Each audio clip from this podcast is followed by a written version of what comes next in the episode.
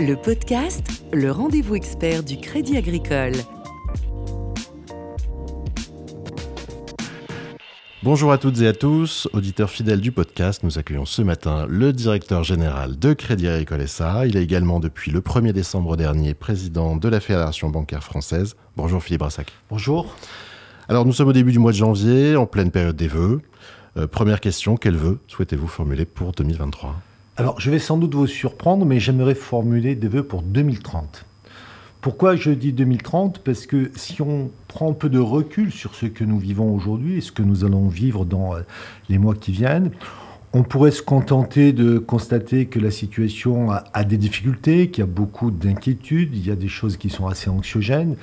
Mais en réalité, au-dessus de tout ceci, et sans doute du fait à la fois de la crise Covid qui a remis en cause beaucoup de choses, et d'autres formes de crise qui sont autour de nous, de façon positive, et probablement pour la première fois depuis bien longtemps, les sociétés autour de nous, je vais prendre un terme qui est un peu généraliste, les sociétés autour de nous finissent par exprimer de façon largement consensuelle une vraie vision du long terme. C'est pour ça que je dis 2030, en tout cas le long terme souhaitable, le long terme qui est peut-être nécessaire en tant que tel. Et du coup, nos souhaits, c'est que ce long terme se réalise parce qu'il porte, et je ne vais pas être exhaustif, à la fois sur une ambition, un souhait, une attente qu'en 2030, la transition énergétique soit largement entamée, si ce n'est totalement réalisée. Euh, et c'est une vraie révolution industrielle qu'il faut mener. Que nous ayons, par exemple, sur un autre domaine très important qui est celui de la santé, que l'on dépasse largement les difficultés opérationnelles de l'instant et qu'on adapte à l'échelle tous les dispositifs et solutions santé à des populations qui vont être de plus en plus vieillissantes, notamment en Europe, mais, mais pas que. Euh, que sur le plan agricole et agroalimentaire, nous mettions en place des processus de production qui soient beaucoup plus respectueux de l'environnement. Et, je dois dire qu'en la matière, il faut être positif. Ce qu'il faut, c'est que par le progrès technique, nous puissions permettre à l'agriculture de produire plus et mieux, et non pas seulement mieux et donc moins. Il faut produire plus et mieux.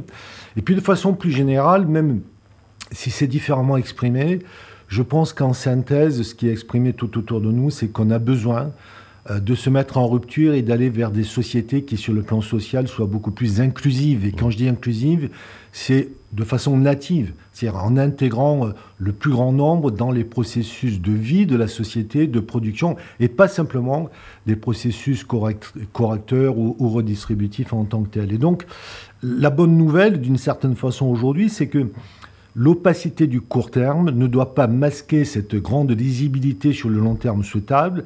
Et ce long terme, quand on le prend tel quel et qu'on se donne le temps pour le réaliser, en fait, il est réalisable. Et donc, mes voeux pour 2023, c'est que tout de suite, on marque une étape importante d'investissement, de cheminement et de réalisation de cette société 2030. Mmh. On comprend que ces transitions sont tellement majeures que tous les acteurs publics comme privés doivent y prendre part. Quel est le rôle euh, que doivent jouer les banques en général? Et, plus spécifiquement évidemment, euh, quel est le rôle que le Crédit Agricole compte jouer?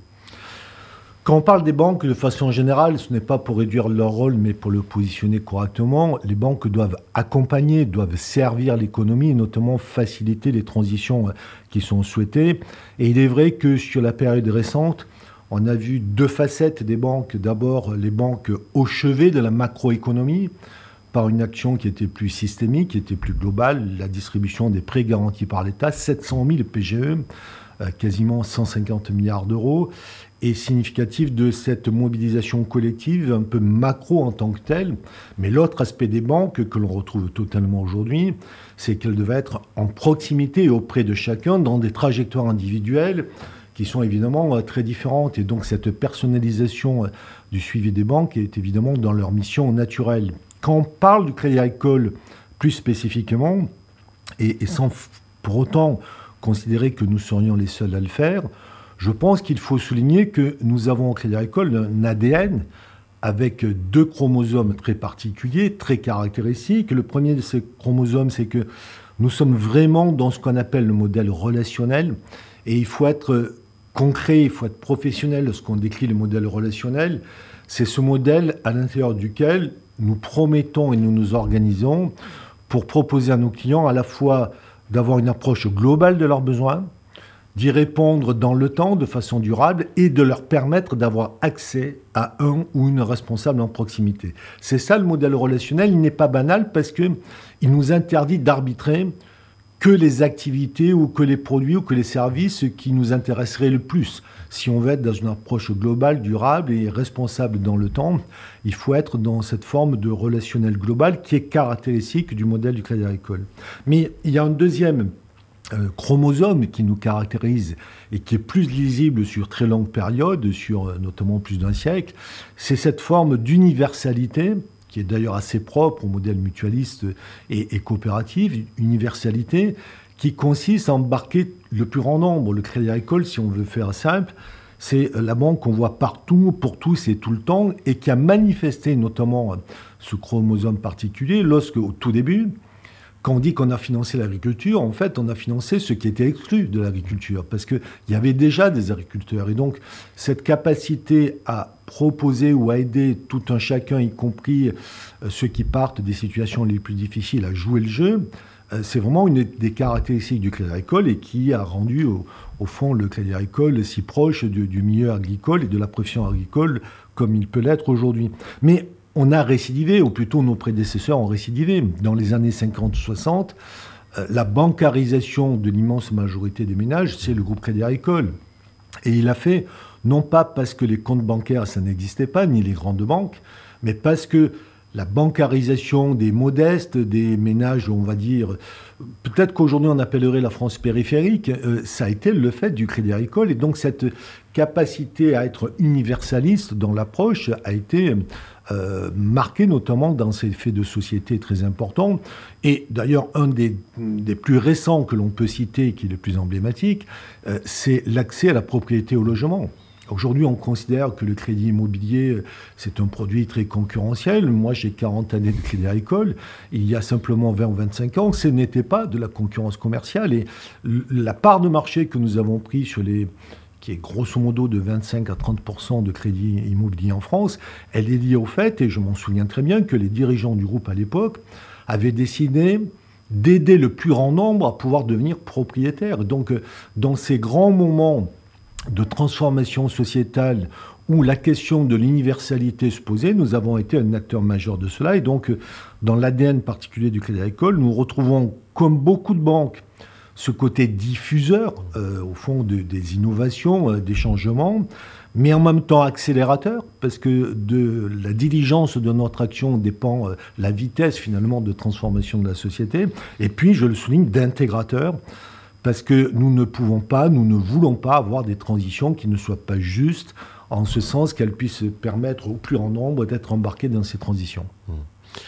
Concernant justement la transition énergétique, euh, le discours des ONG, le relais des médias autour des notions de greenwashing mettent le doute sur les intentions réelles des banques dans ce domaine. Quelles sont vos convictions euh, quelles vont être les actions concrètes du Crédit Agricole? bah, D'abord, il faut sortir des caricatures et, je crains que l'aspect euh, urgentissime de la transition, qui crée beaucoup d'anxiété, qui crée beaucoup de frustration, amène souvent à raisonner de façon trop caricaturale. Il n'y a pas, à l'évidence, d'un côté ce qui serait pour le vert, le renouvelable et d'autres qui auraient une sorte d'attitude accro aux fossiles par principe et qui ne voudraient pas, euh, au fond, euh, en modifier. Si on est trop dans la caricature, ce qu'on peut avoir et qu'il faut absolument éviter dans les banques, c'est que finalement, certains puissent jouer de verdir leur bilan, c'est-à-dire au fond de ne plus financer ce qui est fossile, euh, ce qui ne fait pas verdir l'économie. Ça fait juste laisser ce qui est en fait la réalité actuelle euh, portée par les établissements concurrents.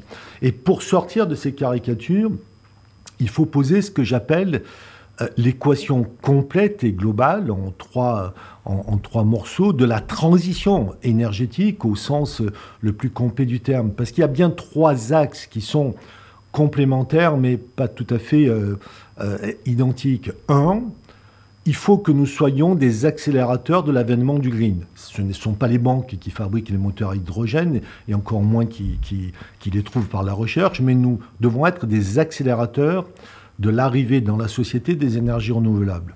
Crédit Agricole est euh, le premier financeur et investisseur privé sur les énergies renouvelables en France aujourd'hui. Et je dois préciser parce que souvent c'est quelque chose qui est méconnu euh, par beaucoup. Le stress porte à l'idée que la question c'est le financement du verre. Il n'y a aucun problème de financement du verre. Il n'y a simplement pas assez de projets, pas assez d'usage euh, des nouvelles technologies.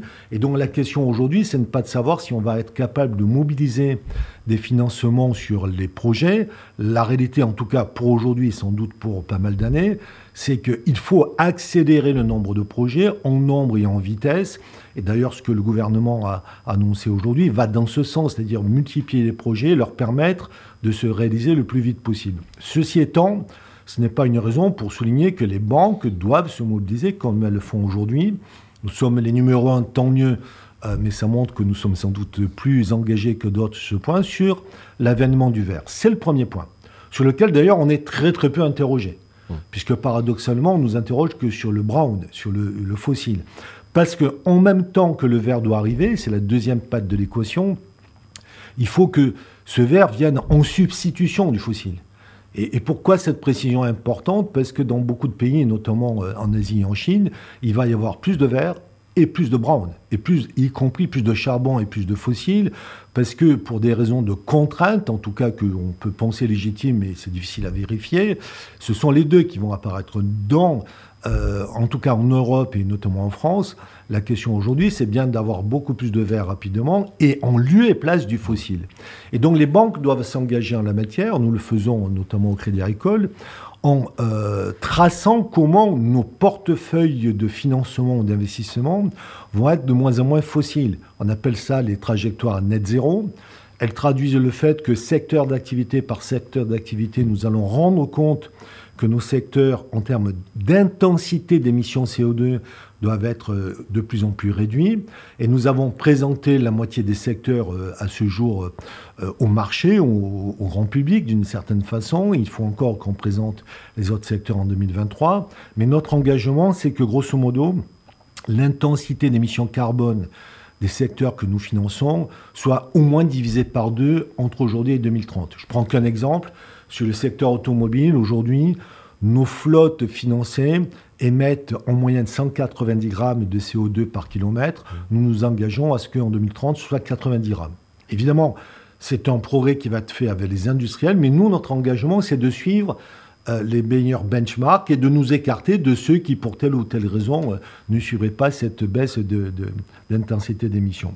Donc, deuxième Deuxième axe de la, transition énergétique, faire en sorte que la consommation du fossile recule le plus vite possible.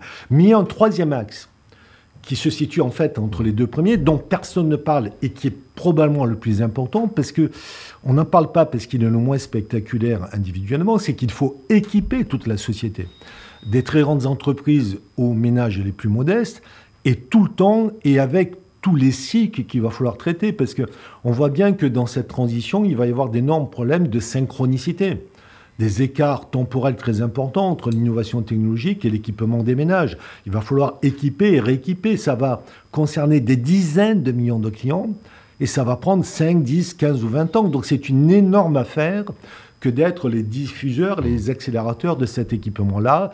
Et alors, nous donnons beaucoup d'exemples de notre action en la matière. J'ai en tête notamment tout ce que nous faisons pour la mobilité verte autour des automobiles, mais aussi sur les financements GECO-Rénov pour les logements. C'est-à-dire que comme c'est pas spectaculaire parce que ça adresse chacun, on ne se rend pas compte de l'importance du sujet. Ce sujet devient très important lorsqu'on l'additionne, lorsqu'on l'agrège au niveau d'une société. donc, euh, voilà, je, fais le tour de l'équation. Vous voyez que c'est un peu long à expliquer. Donc, euh, ça n'a pas le côté spectaculaire de dire euh, je mobilise un milliard, dix milliards, cinq milliards ou je ne sais quoi. Mais en réalité, nous devons accélérer notre capacité à faire venir le green, des énergies renouvelables, le plus vite possible.